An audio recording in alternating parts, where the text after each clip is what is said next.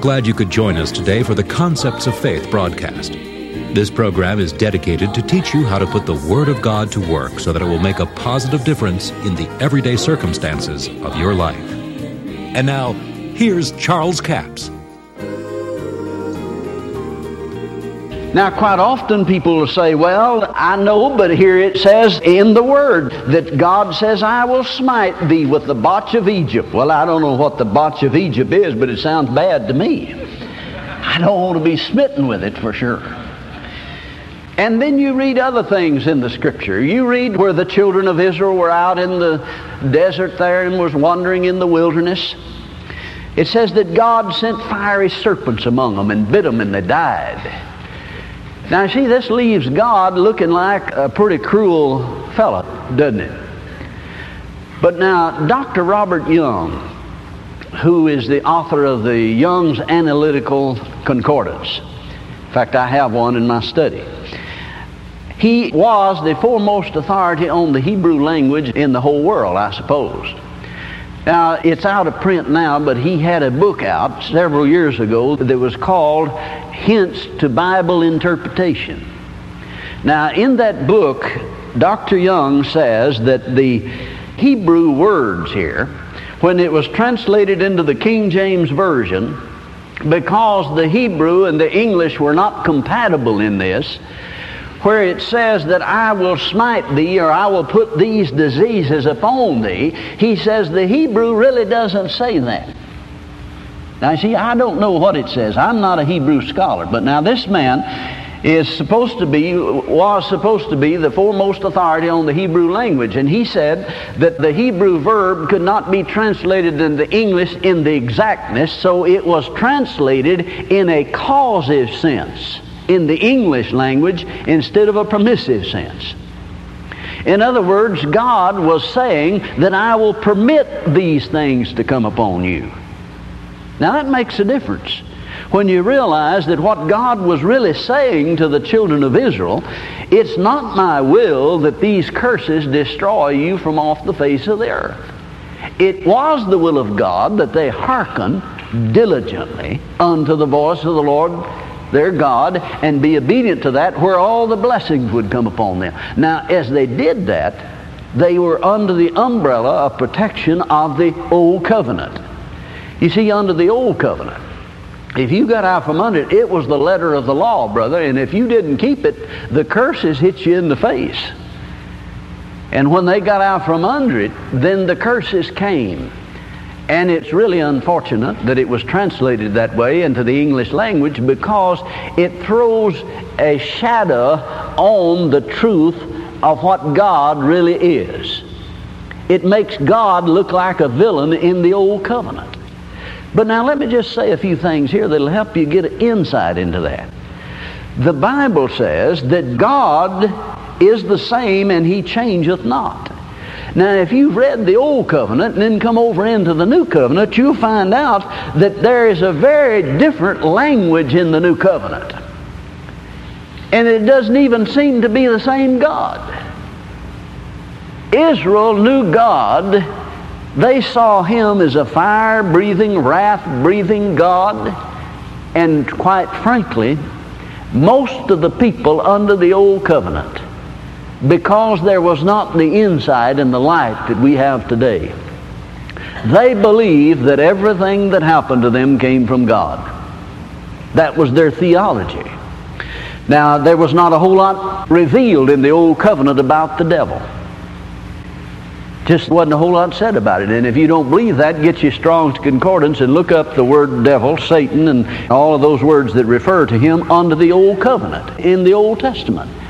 Yeah, I think you can count them on your hands. I think seven, eight, or ten times is about the, all that's mentioned.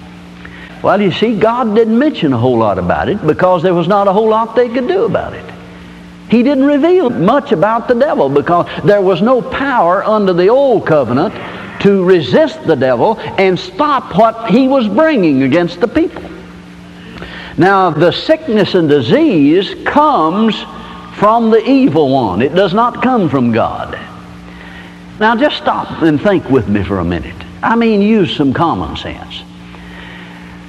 there was no sickness or disease in the earth until Satan showed up on the scene. None. Until sin came. Sickness came with sin. Now, even though that was true under the old covenant, the children of Israel, as long as they followed God's direction, there was not one sick among them. There were millions of Jews that came out of the land of Egypt, and none of the diseases of the Egyptians would fasten itself upon them. That covenant of protection, even though they were in bondage, and even though they were slaves, they were well. I mean, they tried to feed them with just bread and water and tried to make them sick, and they just got stronger. And he led that whole tribe out, millions of them, and not one sick person among them. Now, that was the power of the blessing of the covenant of God and the protection of that covenant. But once they strayed out from under that covenant, see, in the wilderness, they disobeyed God. They said, We're going to die in the wilderness. You've brought us out here to die. And their very words pronounced their own judgment snakes came among them and bit them and they died. And it's very unfortunate that it was translated that God sent the fiery serpents among them. But ask yourself this. If they had been obedient to what God said, would the serpents have come? No. Then it was actually their disobedience, wasn't it? That caused the serpents, caused their death, and that caused the sickness and the disease that came later. It was not because God had put sickness upon them. You see, the Bible tells us, as far as heaven is concerned and as far as God is concerned, the Bible says that God is light and in Him is no darkness at all. Now, you know, we have enough sense to know that sickness and disease is not of light, it's of darkness. Sickness is death started in your body. And if you don't control it, it will kill you. See, the Word says that death is the last enemy that shall be destroyed. Death is an enemy of man, and it's an enemy of God. So if God is light and in him is no darkness at all, then God changeth not. Then we have to realize something. There's some things in the old covenant that we need to take a second look at. God was not the perpetrator of all the evil that came upon these people. What they did, they opened themselves to the curse when they walk out from under that covenant. And the curses hit them in the face. Now let me give you a simple illustration that'll help you understand. Let's say that it's raining outside and just pouring, and I come in here and announce to you folks it's coming a flood outside. Don't go outside. Water is four foot deep running down the street out here. And somebody says, I'm going to go see. And they walk outside and the water sweeps them away and they go down the, you know, down the drain down there somewhere. And somebody said, look what Brother Capps did to that brother. No, I just told him what was out there. Now, if he's dumb enough to go out there, it's not my fault. I told him so he wouldn't go. Do you understand what I'm saying? You could say it two or three ways. You know, if they had a circus in town and the lions got out and they hadn't eaten for three days. And you say, don't go out the door. There's four hungry lions out here on the parking lot, hadn't eaten in three days. Don't go out there. Somebody says, I'm going to go see. You a dummy and you probably not coming back. but now you see, this is a situation that God had on his hand. He had told him, here's the way it is. Now let me say something here. It was not just that way because God said it. Now listen to what I'm saying. It was not just that way because God said it, but God said it because it was that way. I'm going to let that hang there a little bit. Some of you said, What? You see, it didn't make it that way just because God said it. It was already established by God. That way is the reason He told them about it. So the botch of Egypt wouldn't get on them. So all these other things would not happen to them. But yet, they disobeyed, then it came upon them. The curses hit them. So Dr. Young says that it was translated in the causes sense into the English translation when it should have been an allowing sense, that God allowed it. Now, see, God had to allow sickness to come because His Word was out. It was already established. It was part of the covenant. It could not be changed. Now, if we realize that God is on our side and He's not out making people sick and giving them cancer and trying to bless them with all the sickness in the world. You know, there's people that believe that, well, you know, this sickness is of God. Well, if it is, if sickness were of God, where did He get it? Where would God go to get sickness? It's like that song that David Ingles sang. If God were to give you sickness, He'd have to steal it first because He doesn't have any. God bless you. I do appreciate you joining us for the Concepts of Faith broadcast today. Now, our offer all this week is CD offer number 7241. It's called What Are Doctrines of Devils? Two CDs for $15 plus $4 postage and handling.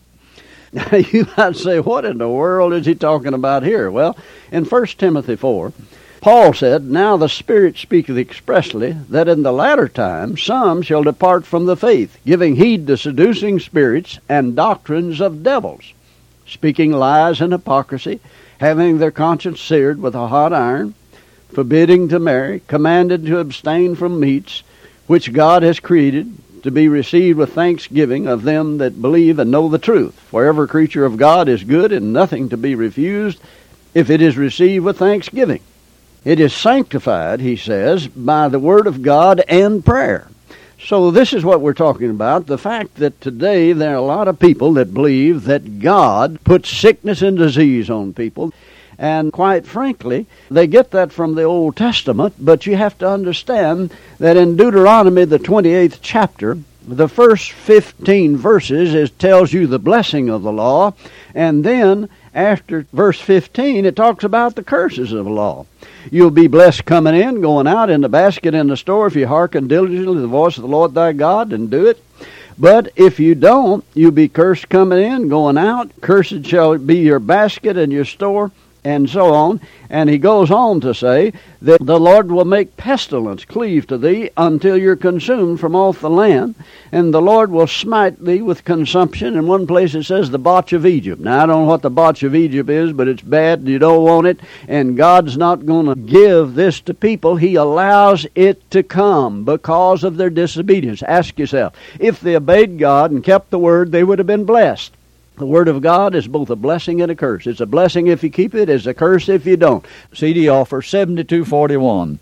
Two CDs for fifteen dollars plus plus four dollars postage and handling, total of nineteen dollars. We have a toll-free order line one eight seven seven three nine six ninety four hundred. One eight seven seven three nine six ninety four hundred. Until tomorrow, this is Charles Capps reminding you that the enemy is defeated, God is exalted, and yes, Jesus is coming soon. To order the product offered today, call 1 877 396 9400 or write Charles Capps, P.O. Box 69, England, Arkansas 72046. A complete list of CDs, books, and DVDs are available online at charlescapps.com. Through the website, you can listen to this radio program again and subscribe to our podcast. This broadcast is sponsored by Charles Capps Ministries and our listeners in this area.